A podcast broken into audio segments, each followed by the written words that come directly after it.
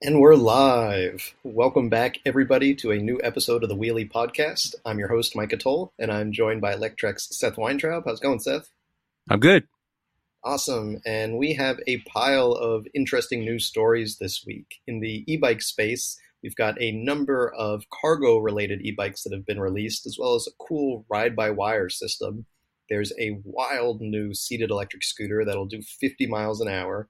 We just learned that Arcimoto has gotten a stay of execution, so their funky three-wheeled electric vehicles are going to be around for a while. There's a new electric U T V, and we're going to talk about a fun electric boat that I ordered from Alibaba that actually showed up. But uh, before we get there, we're going to start off in the e-bike space. Where are we uh, starting today, Seth? All right. The game-changing Electric Expedition launched as an affordable electric cargo bike. This is such a huge deal. And I know each e-bike launch, we're like, whoa, cool new e-bike. But this one, this is like the real game changer here.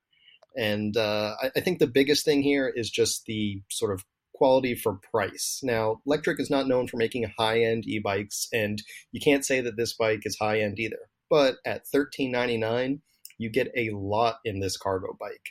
Basically, this will do most of what a, um, you know, a, a Radwagon, a Blix pack, uh, all these other sort of like two thousand to twenty-five hundred dollars um, cargo bikes will do, but in a much more affordable package. It's also got better parts than a lot of these other bikes. It's got hydraulic disc brakes, which a lot of cargo e-bikes still don't have. It's got a two battery option. That second battery will cost you an extra uh, three hundred dollars, but even that is kind of a steal for a second uh, six hundred fifty or so watt hour battery. Um, it gets up to twenty-eight miles an hour, so it's a class three e-bike, and it's got really nice pedal assist because they actually did something a little different here. It does have a cadence sensor, which is not a fancy uh, pedal assist sensor. It just bases its pedal assist on your speed. But what they did differently was the programming for that um, pedal assist sensor. So basically, instead of having speed steps where normally, you know, you'd be in like pedal assist level one, it would take you maybe ten miles an hour, and level two would take you to fifteen. Instead, they did the programming based on wattage. So it actually limits your wattage to, you know, like maybe two hundred watts on level one, three hundred watts in level two, that sort of thing, all the way up to seven hundred fifty watts of continuous power. And so that way, when you're pedaling on a higher pedal assist level, it doesn't just rocket you up to a really fast speed. You can still pedal at a slower speed, and it just gives you more power. So it's it's almost like a torque sensor in that sense. It's kind of a pseudo torque sensor feeling, um, at least in terms of the speed. What it doesn't do is it doesn't give you immediate pedal assist right on startup because it's, it's still a cadence-based sensor, and so it has the disadvantage that you got to get like a pedal rotation or so until it can read how fast you're pedaling. But for thirteen ninety-nine dollars or sixteen ninety-nine dollars for the dual battery version, you really get a lot here for the price, which in my opinion is just going to open the door to so many more people that wanted a cargo bike. They wanted to be able to do things that they maybe normally took the car out of the garage for, go grocery shopping, take the kids down the block to the park, that sort of thing. But they weren't prepared to lay out two thousand, twenty-five hundred bucks for a uh, a cargo bike. And especially if you compare it to those really nice cargo bikes, like we often talk about the Tern G S D as one of the just, you know, like creme de la creme of uh, cargo bikes. Again, nowhere near the, the quality here with Electric Expedition, but for maybe a quarter of the price of those really nice bikes, you get perhaps seventy-five to eighty percent of the functionality. So I think this is just a huge deal. What do you think about the bike, Seth? I love the look of it. Um, you know, I do, I do notice that uh, the front cable coming out kind of wide to the left there. Um, and I just wonder, you know, this is, we, we of course love electric bikes. You know, they're always like undercutting kind of the mainstream uh, prices, but um, you know, I guess it's like the the fit and finish. Like, is this, you know, closer to a Tern G S D, or is this closer to like, you know, an, uh, a bike you would find on Amazon for like six hundred bucks? Right. Yeah. It's, I would say it's somewhere nicely in the middle. It's, mm-hmm. it's nowhere near the quality of a G S D, you know, um, Tern, they, they work with, uh, I think German labs to just like crazy torture test their bikes. And I think you could like, you know, park a truck on the back half of a Tern G S D kind of right. thing. And so, yeah. um, even though the Electric, uh, Expedition here has a really high weight rating, I think they say up to like four hundred fifty pounds. I doubt that they're going to the lengths that some of the, you know, higher end cargo bike companies are going to test and really engineer for those super high weights. So, you know, it's it's not going to be the same quality, and I don't want anyone to think that, like, you're getting a Tern G S D for cheap here, but it's a, definitely a step above those Amazon bikes, and you can tell it's it's much better thought out. You know, it doesn't feel like a collection of parts. It feels like they actually designed a very nice bike here um, for for super heavy cargo use, not necessarily heavy in weight, but just like, you know, if every day you're, um, you know, doing delivery on a bike, or every day you're taking your kids to school, I still would probably recommend, like, if not a Tern G S D, then maybe one of their uh, more affordable bikes like the H S D or Quick Haul. But for, like, casual cargo riders that, you know, want to go grocery shopping a few times a week, or have the option of taking their kids sometimes, I think this is really a, a nice step up from a, a cheap bike that still gives you the functionality of a of a nicer bike. Yeah, and you said it's class three. It's got a throttle. Um, it's got, what are those, three-inch wheels? Yeah, they're uh, three-inch tires. So, again, it's that sort of nice compromise. Not super fat, but a little more moto feeling. Yeah. And does that does this uh, also, like, stack on its side or on its back uh, like a G S D? No. no? Yeah, I, I wish it, it did. That, that it kind of looks cool. Like it could. Uh, like the back kind of look. Eh, I guess it's kind of on, on an angle. They yeah, didn't want to copy that much, I guess. Yeah, I, I wonder if that's patented, because I've never seen anyone do that besides Tern. So I wonder. Yeah, if it seems really useful. That. Absolutely. Yeah. Anyway, uh, looks like a fantastic bike. Uh, when are these available? They're actually already available for pre-order, and I believe they start shipping in about two weeks. Interesting. And um, you, uh, where where was this that you uh, reviewed it? So uh, most of this was filmed in Florida, but I okay. also got a chance to test it out in Phoenix, uh, where I did some crazy hill climbing. And, yeah, I saw that um, at the beginning of that video. Exactly, yeah. So that was a great chance to just feel how ridiculously torquey this thing is, which is exactly what you want on a cargo bike. Nice. All right. I will, I want to check that one out too. Hopefully those are around for... Uh, for everyone soon. All right. And kind of the other end of the spectrum, uh, Trek unveils two kid-carrying electric cargo bikes, and they sure look familiar. Yeah, so this actually came out uh, a few days before the Expedition, and my implication in the they look familiar was that the um, the long-tail bike here that we're looking at was sort of like a, uh, a longer edition of the G S D in terms of being a high-quality mid-drive uh, cargo bike. And then the second model they unveiled, which is a front loader, um, I think they're often called uh, Bakfiets or Bakfiets. I'm not sure if I'm pronouncing that correctly. It's a, a Dutch word that the Dutch are real big on these front loader cargo bikes.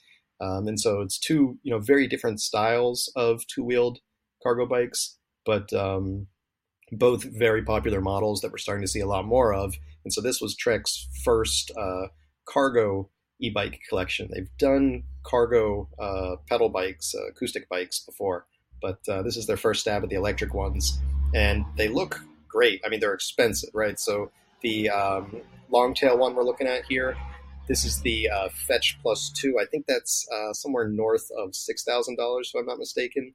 And then the uh, front loader is like eight and a half or nine thousand dollars. So we're talking about really expensive bikes here, but obviously they're coming from a company that doesn't mess around when it comes to quality. Trek is not going to, you know, shortchange people or save a couple bucks here or there. They build very nice quality bikes. So again, these are like for the type of people who use their bike every day as a replacement for a car and need to make sure that it's the kind of quality that you can depend on it day in and day out, thirty miles a day kind of thing. Yeah. And they both look like bikes we've seen before. Um, as you mentioned in the title, um, the, the long tail one, obviously, it kind of reminds us a little bit of the Tern G S D, as we were talking about with Electrek. It's interesting how many different bike companies are going with this form factor. Like, they've Tern really kind of hit it out of the park with that one.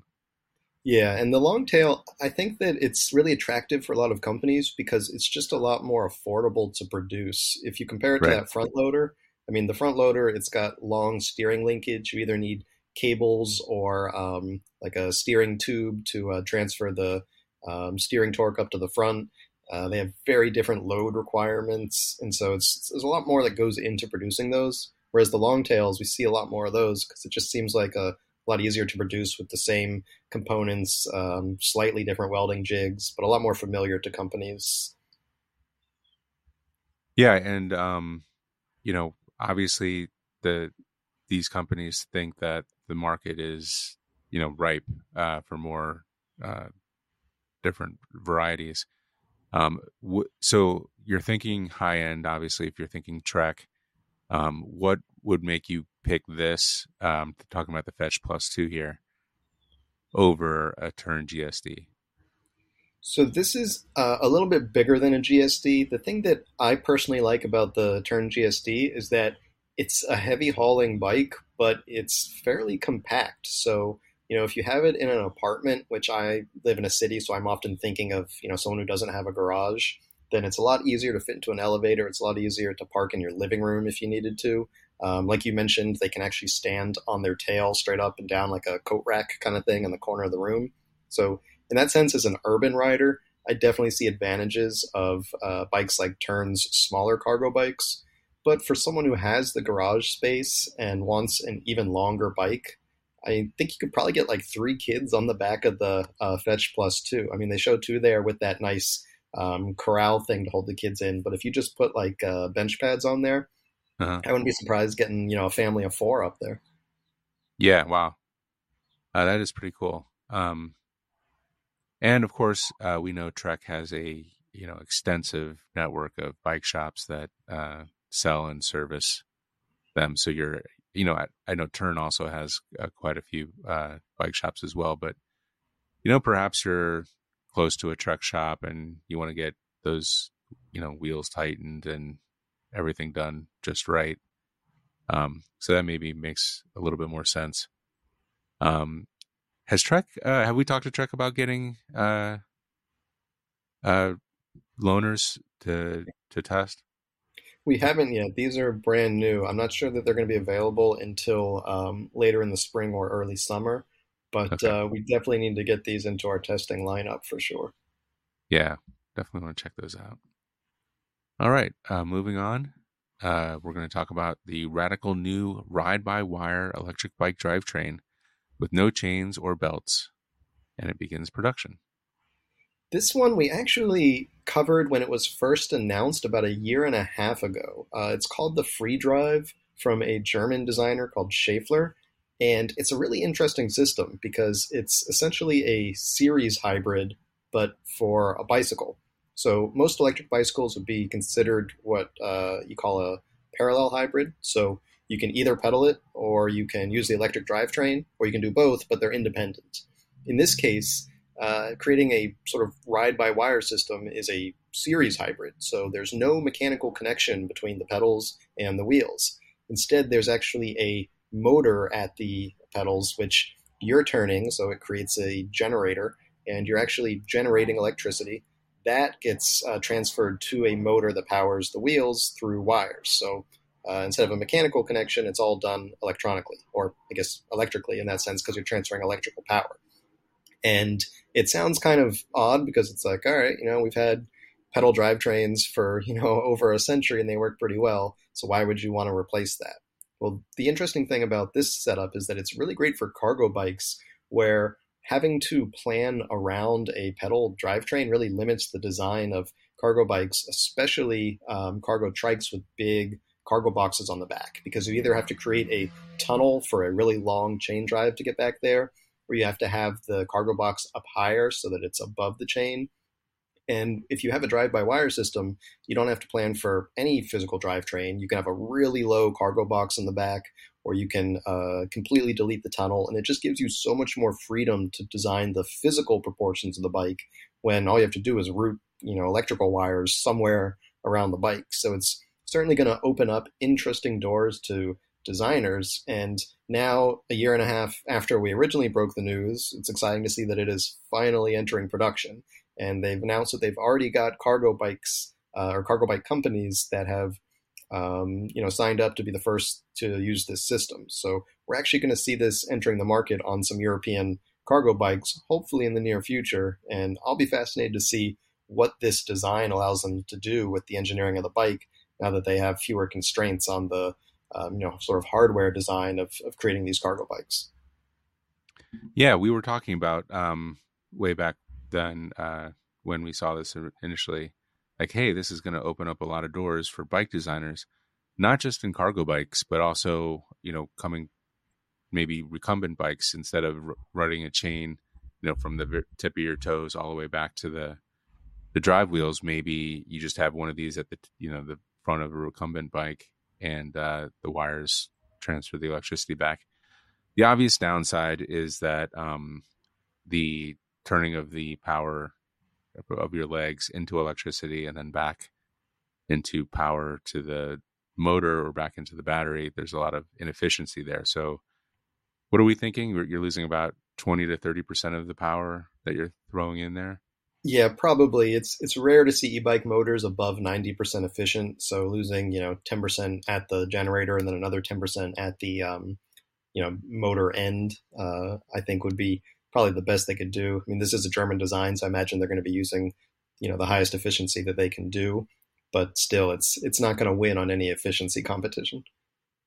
Yeah, but I mean, when when you take into consideration that you're always going to be at your optimal or close to your optimal pedal speed and torque, and that you can create all these, you know, maybe more aerodynamic or more uh, efficient drive systems, I, I think this is really kind of a big deal. Um, and I hope that, you know, th- these companies keep going with it.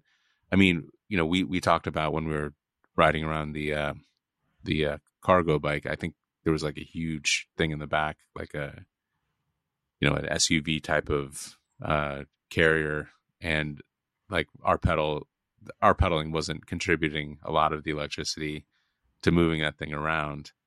Um, it was more like the pedaling was a um, kind of like a throttle, so to speak. So, you know, you have your arms uh, for steering and, you know, turn signals and stuff, and your legs moving were kind of just like telling it, the vehicle to go forward and not really, you know, adding much to the whole power equation. Um, yeah. Yeah. That's, so, um, sorry, go on. No, no, I, I just, uh, you know, trying to set the expectation there.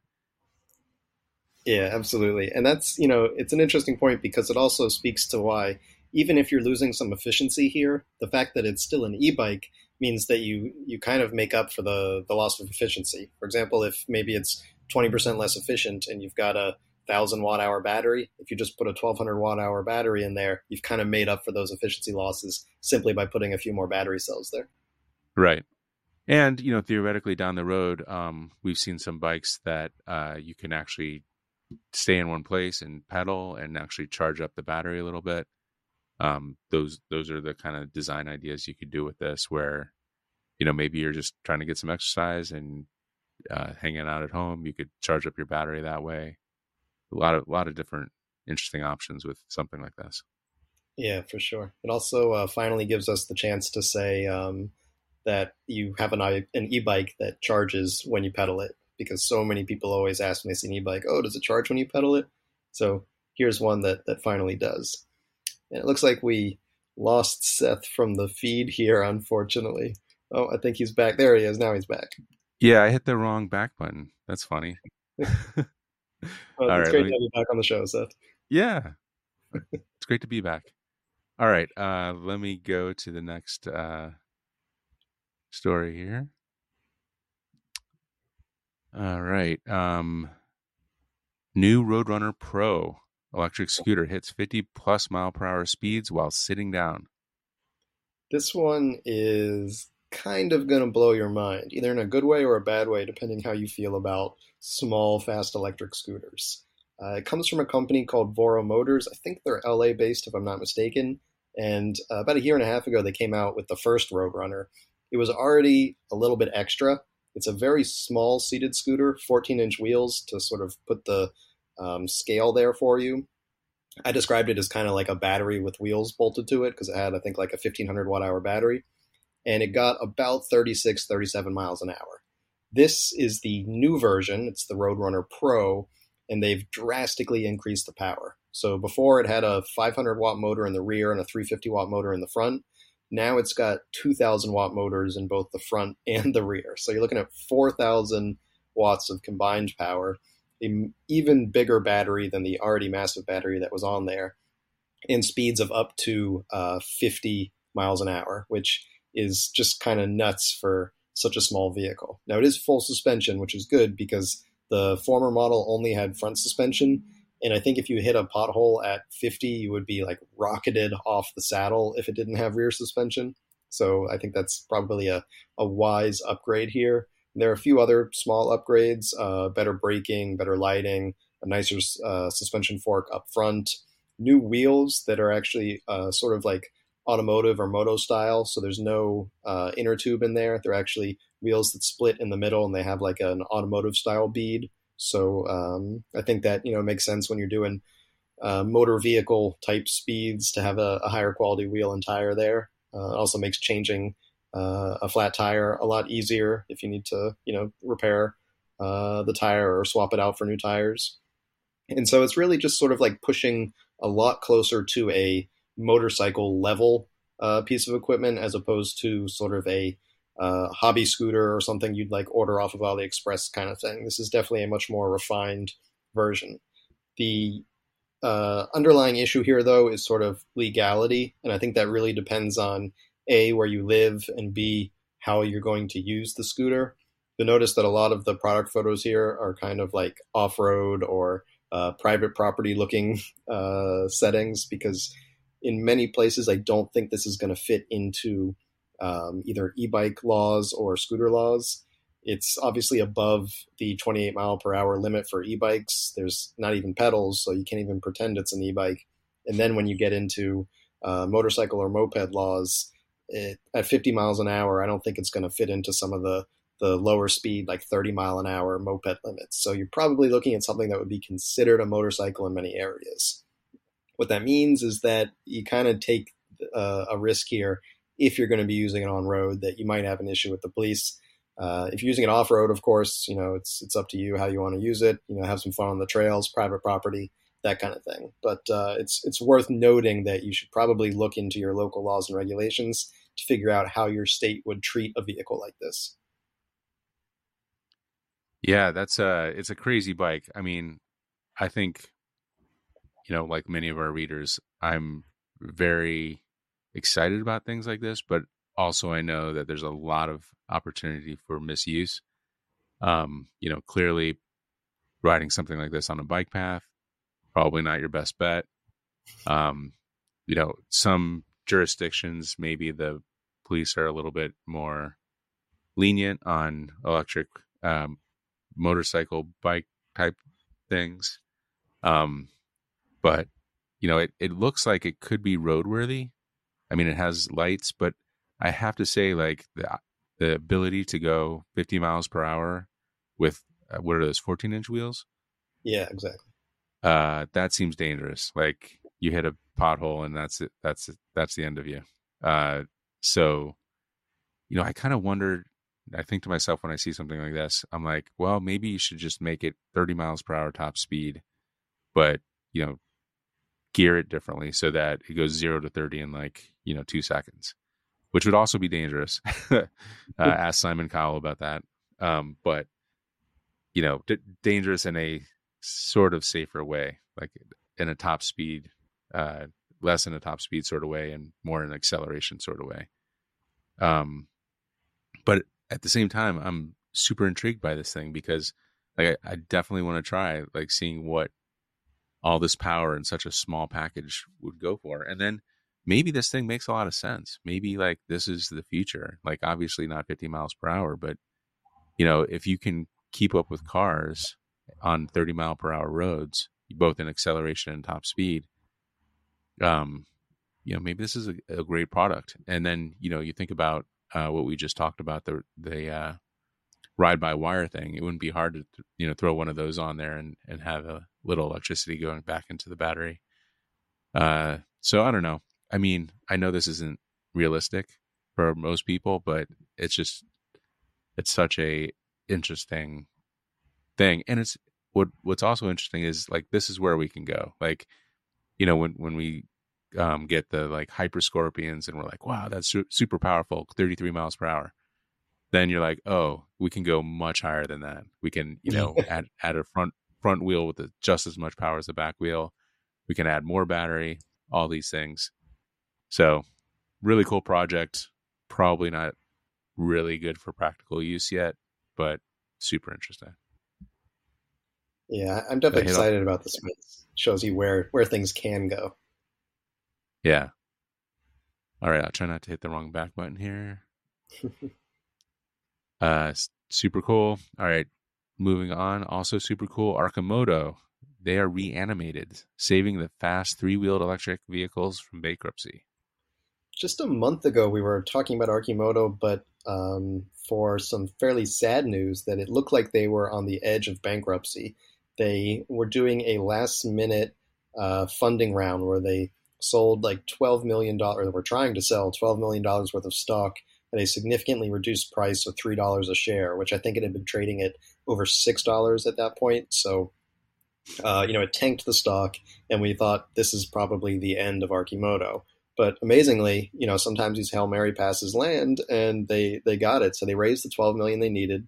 They were able to start back up their uh, factory. And now they say that next month they're going to have new Arcimotos rolling out of the factory. Not only new Arcimotos, but upgraded. So the um, steering is getting a significant upgrade, which is probably one of the major downsides of the vehicle, is that at low speed, it really feels like you're um, driving a car without power steering, because that's kind of what you're doing in effect. And so uh, if you're below like fifteen miles an hour or so, so really like in a parking lot, you have to put some serious muscle into those bars to turn those big wheels and just like sort of just drag the rubber across the road. And so uh, I don't know if they're putting in actual power steering or what they're doing, but they say their new vehicles rolling out next month are going to have uh, forty percent lower effort in uh, low speed steering. So I'll have to see how they achieve that, but it sounds like it's going to be a big improvement for um, drivers that maybe don't have the upper body strength at low speeds to turn like a few hundred pounds of steering assembly.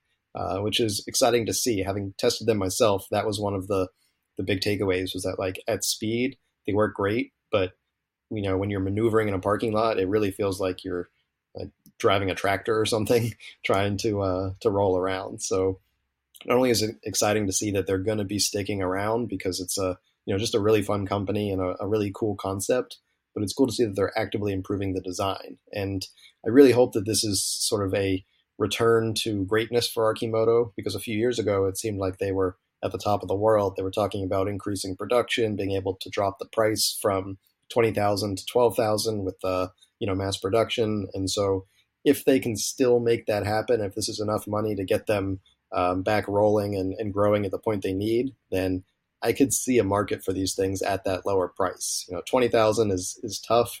twelve thousand starts to be like, you know, yeah, people can see spending some money on a fun vehicle like that. Uh, I don't know. What do you think, Seth? Yeah, I, I had the same experience. I really loved uh, riding around in these things. They seemed like, you know, super over-engineered, um, you know, trike motorcycles. Um, but, you know, they have great stability. They're fun to drive. They're covered from the rain if you want to be, and some, you know, some of the models.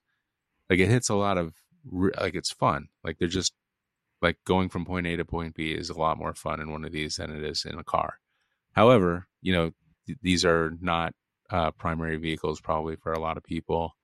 Um, when you look at them, you're kind of like, what is that like? It's very long. Uh, you know, it's got four seats. It's it's a uh, it's a big vehicle for, you know, mobility things. So I think a lot of people who, you know, you can't get so many butts and seats on this. Um, You know, they kind of wonder, like, where where does this fit in my life? So, you know, if Arcimoto can get enough people to actually get on these things and give them a try, and like, it, if it makes sense, um, you know, in their their world as a either a secondary vehicle or a primary vehicle, um, then I think they have a shot. Um, it, it is, I, my understanding is that they're making these now in Europe versus Oregon. Uh, oh, I didn't actually see see that about Europe. I'll have to look that up. That, that's interesting. Yeah, I saw something about about uh, being built there. Um, I really hope that, you know, they, they can get off the ground and and kind of uh, get these to scale. I mean, as you said, you know, a twelve thousand dollars fun vehicle versus a twenty thousand dollars one is a big difference. And, um, you know, it's one of those things where, like, a lot of the people that buy vehicles know somebody who has one. So if they can get these out into the world a little bit, and, you know, more, you see them on the road and you say, oh, what what the heck is that thing? or, you know, your your brother-in-law got one and it's really fun and you want to get one. They have to have like they have to hit that level before something like this uh, kind of takes off. So hopefully they can get to that level. Yeah, I, I'm Team Arcimoto. I want to see them succeed. Same. All right, and I think we have lost Seth again. Probably a uh, a back button issue here. So I'm sure he'll be joining us again in a few seconds. Yep, here he is. That's that's that's not annoying, is it? All right, sorry guys. The back button is so enticing over there. All right, so let's get out of that. Move back that page. And you know, the comedic actually, rule of threes, you've got one more coming, I think. All right. Tracker unveils new sixty mile per hour, sorry, sixty mile range electric U T V with dumping bed. Ooh, sixty miles an hour. I don't know if I... That'd be cool. You get catapulted into the roof of this thing, I think. Yeah, so this is a uh, electric U T V. Um, basically, it's like a um, sort of a, a John Deere Gator, or like a, a very um, lower lower power uh, Polaris Ranger type of vehicle. You know, this is not a go-kart. It's for people that do work around ranches, farms, that sort of thing. And the Tracker Aux E V is Tracker's newest model. They have a lot of gas-powered versions, but this is a pretty nice stab at an electric U T V. It's not terribly overpowered. It's about uh, eleven kilowatts or fifteen horsepower. So, um, you know, it's not going to replace something crazy like a, a Polaris Ranger Kinetic, but it's got some pretty significant hauling and towing capacity. Uh, I think the uh, hauling was like uh, twelve hundred pounds, if I'm not mistaken, and um, the... towing was, I think, a bit higher than that even. Uh, so this is a, an actual work vehicle. You know, it's not a golf cart, even though it kind of looks like it. This thing is designed to really do some serious uh, around the farm type of work. So, uh, but the interesting thing is that it's actually priced pretty reasonably. You know, a new golf cart these days costs around ten thousand dollars, and this one is thirteen thousand dollars. So it's not as expensive as, as some of these more, um, you know, high-priced John Deere versions, that sort of thing. But it still has some pretty good utility, especially for people that have like a hobby farm or want to take it, you know, hunting, outdoorsmen, that sort of thing, where, uh, you know, you don't have the, the funds that like a big farming operation would have to invest in something more serious, but you still need a vehicle that can um, do some hauling, do some towing, that sort of thing, a dumping bed. So, you know, really useful, but you still want to get electric and you don't want to pay for those crazy Uh, you know, uh, early adopter Polaris ones that cost like twenty-five thousand dollars, thirty thousand dollars. So I'm excited to see these new companies coming in that offer the electric drive. They can get you like a clean, silent electric U T V, but not at crazy prices. I think thirteen thousand dollars is entirely reasonable, especially considering the the price of, you know, like a uh, even a Polaris Gem kind of thing. That, or I guess it's not Polaris anymore. A Wave Gem um, that costs twenty thousand dollars and certainly can't haul or tow or do the kind of things that, that this can. So to me, this is really exciting. Uh, and it just looks like fun too. I mean, uh, wouldn't you just want to like ride around in this stuff? Yeah. And I, I have to em- emphasize uh, the price on this as you did. Um, that's what's kind of killing it. Um, you know, the Polaris stuff is really cool. The Gem stuff is really cool, but their prices are, you know, they, something like this is like twenty thousand bucks. And as we said with the Arcimoto, the difference between twelve thousand dollars and twenty thousand dollars is a big deal. And uh, at, at you know, this is thirteen thousand dollars. Um, this is going to ma- be, you know, available to a lot more people. Um, and, you know, this is probably a lot better than the, you know, the Alibaba stuff that uh, we we love on, on Saturday mornings. But, um, you know, I, I feel like this is going to be a product that actually, you know, hits home a lot more. Um, and, and maybe, you know, if we're lucky, um, Polaris and Gem and, and John Deere and everybody else see this and say, oh, you know, we could probably get it to twelve thousand dollars if we made a whole lot more of them. Maybe we should do something like that. So I think this is good in a lot of ways. And, and anything that like, I'm excited to like try, uh, I think can be quite popular. And this is definitely one of those things. Yeah. We got to get one on your property soon. Yep. All right, let's hit the last story if my back button works here. All right. All right. This, these are my favorite. I actually bought a one thousand dollars electric boat from China. Here's what showed up. This has been such a fun adventure. So uh, you guys might be familiar with my uh, awesomely weird Alibaba electric vehicle of the week column. Like Seth said, it's each Saturday morning I find and write up a just sort of like weird but fun electric vehicle on China's largest online shopping portal. And this is one that I found a while ago. And then over time, it was just like, I think I might actually need to get that. You know, a one thousand dollars boat, a five-seater.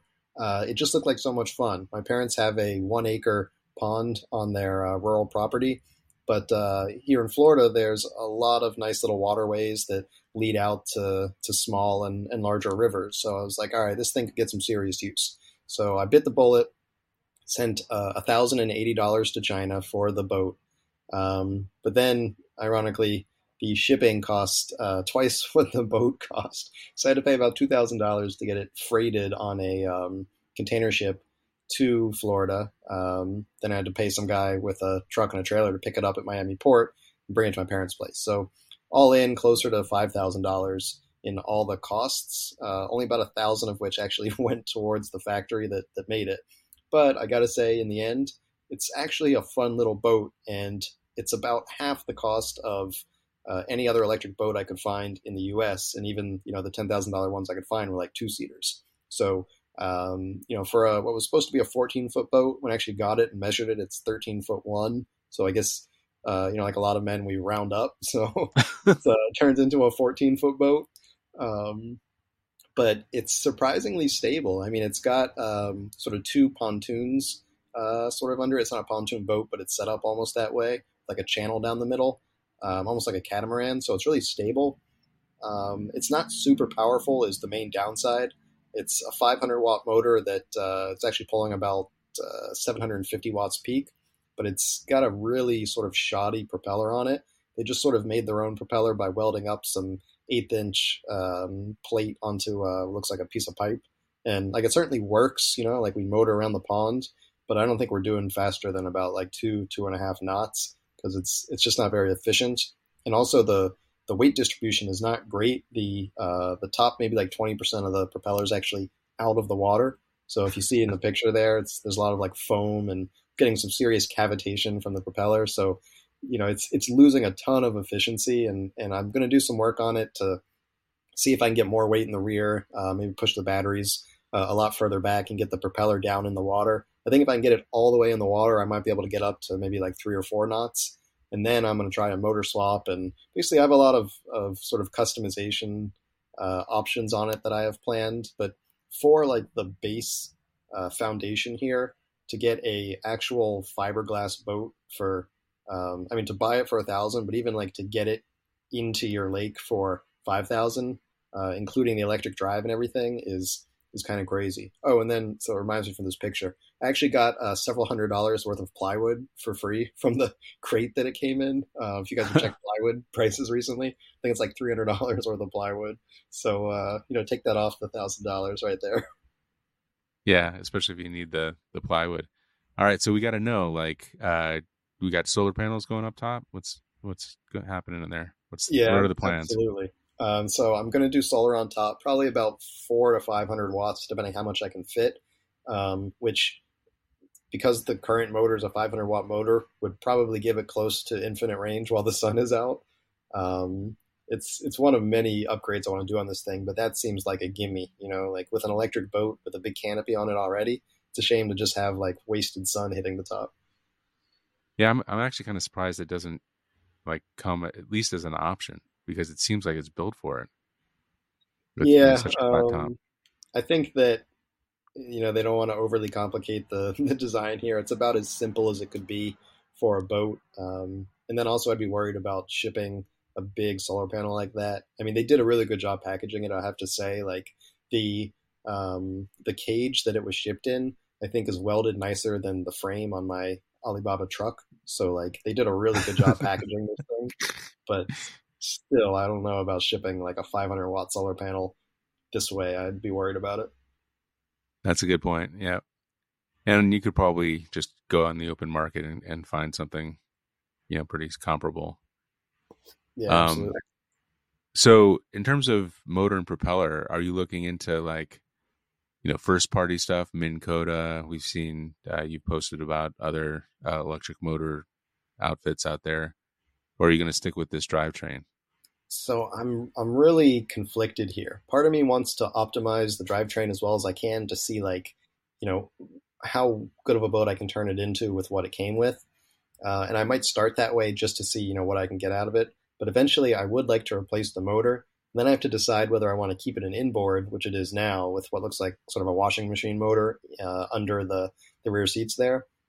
Mm-hmm. Or if I want to get like one of those Minn Kota trolling motors and, and create like an outboard on the back. And so I'm not I'm not sure which way I want to go. I like that it's an inboard because like it keeps it nice and neat looking. You don't see a big motor yeah. back there. But um, the other option that uh, was an idea my dad had was actually to um, so replace the, like get rid of the motor inside altogether and then take like a Minn Kota trolling motor and actually put it on the rudder shaft. So it's under oh. the water. And then instead of turning the rudder, I would be turning the, the whole motor and basically yeah. getting propulsion or getting uh, steering that way, which would be kind of neat. That's pretty cool. Yeah, I like that idea too. Yeah, I'm just um, not sure how strong the rudder shaft is, like if it can support a motor pushing on it. So right. I'll have to play with it. Yeah, so many options. Yeah, and it, I'm I'm kind of shocked that nobody's really kind of running with this kind of idea of a, you know, low power, efficient electric boat with a solar canopy. Like it kind of feels like, you know, the idea whose time has come, but I guess just nobody really wants to put it all out there right now, I guess. Yeah, and it would make so much sense, especially there there are so many um, lakes now in communities that are electric only or, um, you know, just non-gas. You can have like paddle boats, um, canoes, or electric boats because they don't want to have, you know, oil leaking into the lake and that sort of thing. And so in those areas, these would be great. And like you said, with a solar panel, I mean, you could easily have um, three thousand watt hours of battery in here. Uh, that's what it calls for. It calls for, uh, let's see, twenty-four volt, uh, one hundred, uh, so one hundred, yeah, one hundred amp hours. So it's like two and a half kilowatt hours of battery. So if you had five hundred watt, or five hundred watts of solar panels and five or six hours of sun, you could completely charge it. So you'd basically never need to plug this boat in if you kept it in a lake and you had solar on it. You could just every day recharge the battery from the sun. Yeah, it's uh, it seems like almost too good to be true. I uh, I'm you know a little bit shocked that you have to build these things at this point, or you know, import them from China. Uh, kind of a shame, almost. Yeah, I, I hope that someone like picks this up and says, "All right, we need to find like a simple, like plastic maybe boat hull, um, solar panels, trolling motor, slap it together, and you've got like an American-made uh, electric boat for for fairly cheap." You know, you don't need a big motor on these things if they're designed for a lake. I'm definitely not putting this in the river yet; it's just not powerful enough. But as a lake boat right. like this, it's perfectly fine. I mean, it's like a little leisure craft. Yeah. Uh, yeah, maybe Minn Kota or, or one of the other companies uh, that already do, you know, half of this stuff can uh, get around to doing the other half or team up with another company to do, do the other half. Hopefully. Cool. Um, that is all the stories today. Let me have a look. I know Carl in San Diego is quite verbose in the comments. Let's see if uh, anything here. Uh, Carl says, stoked to see Trek's Long John Bakfiets cargo bike. Not sure they're selling it in the U S A yet, though. And um, I didn't know that name, but uh, Bafang programming is always used a progressively higher percentage of the current for progressively higher assist levels by default, and then you can tune it. Surprised you said this seems unique. Um, I think is is Lect. Electric using Bafang motors? I'm not sure, but I've I've been on so many Bafangs that seem to rocket you up to like a set speed limit. So I'm I'm surprised to see that. Uh, maybe it's an option that some O E Ms choose to use the uh, Bafangs sort of like watt based pedal assist, and some prefer speed based. But I've definitely been on Bafangs that don't feel as Uh, comfortable to pedal at slower speeds that really give you that like big push right at the beginning. So uh, I'll have to look into that more. Maybe it's it's an option that, that O E Ms can choose. All right, uh, moving on. Uh, Masage Piss. Wow, need to deploy some vowels over there. Uh, anyone knows whatever happened to Arcimoto's mean lean machine? They were show they were to show the production version by the end of twenty twenty-two, and then nothing happened. Should we say R I P to M L M? I'm not sure that it's dead yet. Uh, I think they had more pressing concerns on saving the company, but um, yep. I know they brought a uh, fairly complete prototype to Micromobility America last September. Um, so, you know, they've made progress on it. I just think that the project has stalled a bit. So I wouldn't say that it's dead. I would say it was on, on a break, so to say. All right. Uh, Trek's website says the Fetch four plus is seventy-five kilos, which would be one hundred sixty-five pounds. That can't be right. That seems like a lot. I don't know. I mean, that there's a lot of bike there. Yeah, I mean, that that does seem like a lot, but uh, I mean, depending what that um, like cargo tub is made out of, that could be twenty, thirty pounds right there. Yeah, maybe they're using just like a an old bathtub or something. uh, urban, urban, you know, by comparison, the Urban Arrow is one hundred twelve pounds, and the Riese and Müller load starts at eighty-two pounds without the box. Obviously, the box is quite heavy. Uh, we'll check into that. Uh, I have a feeling that that weight is not a misprint. It sounds like um, perhaps they've just got a lot, lot more uh, uh, bike uh, in that particular model for, for heavy calling. Maybe they left one and of the I, kids in the front box when they weighed it. Yeah, you know, you left, you leave a kid in there, and all of a sudden you're at one hundred fifty pounds. All right, uh, that's all the, all the comments. Uh, you want to read us out?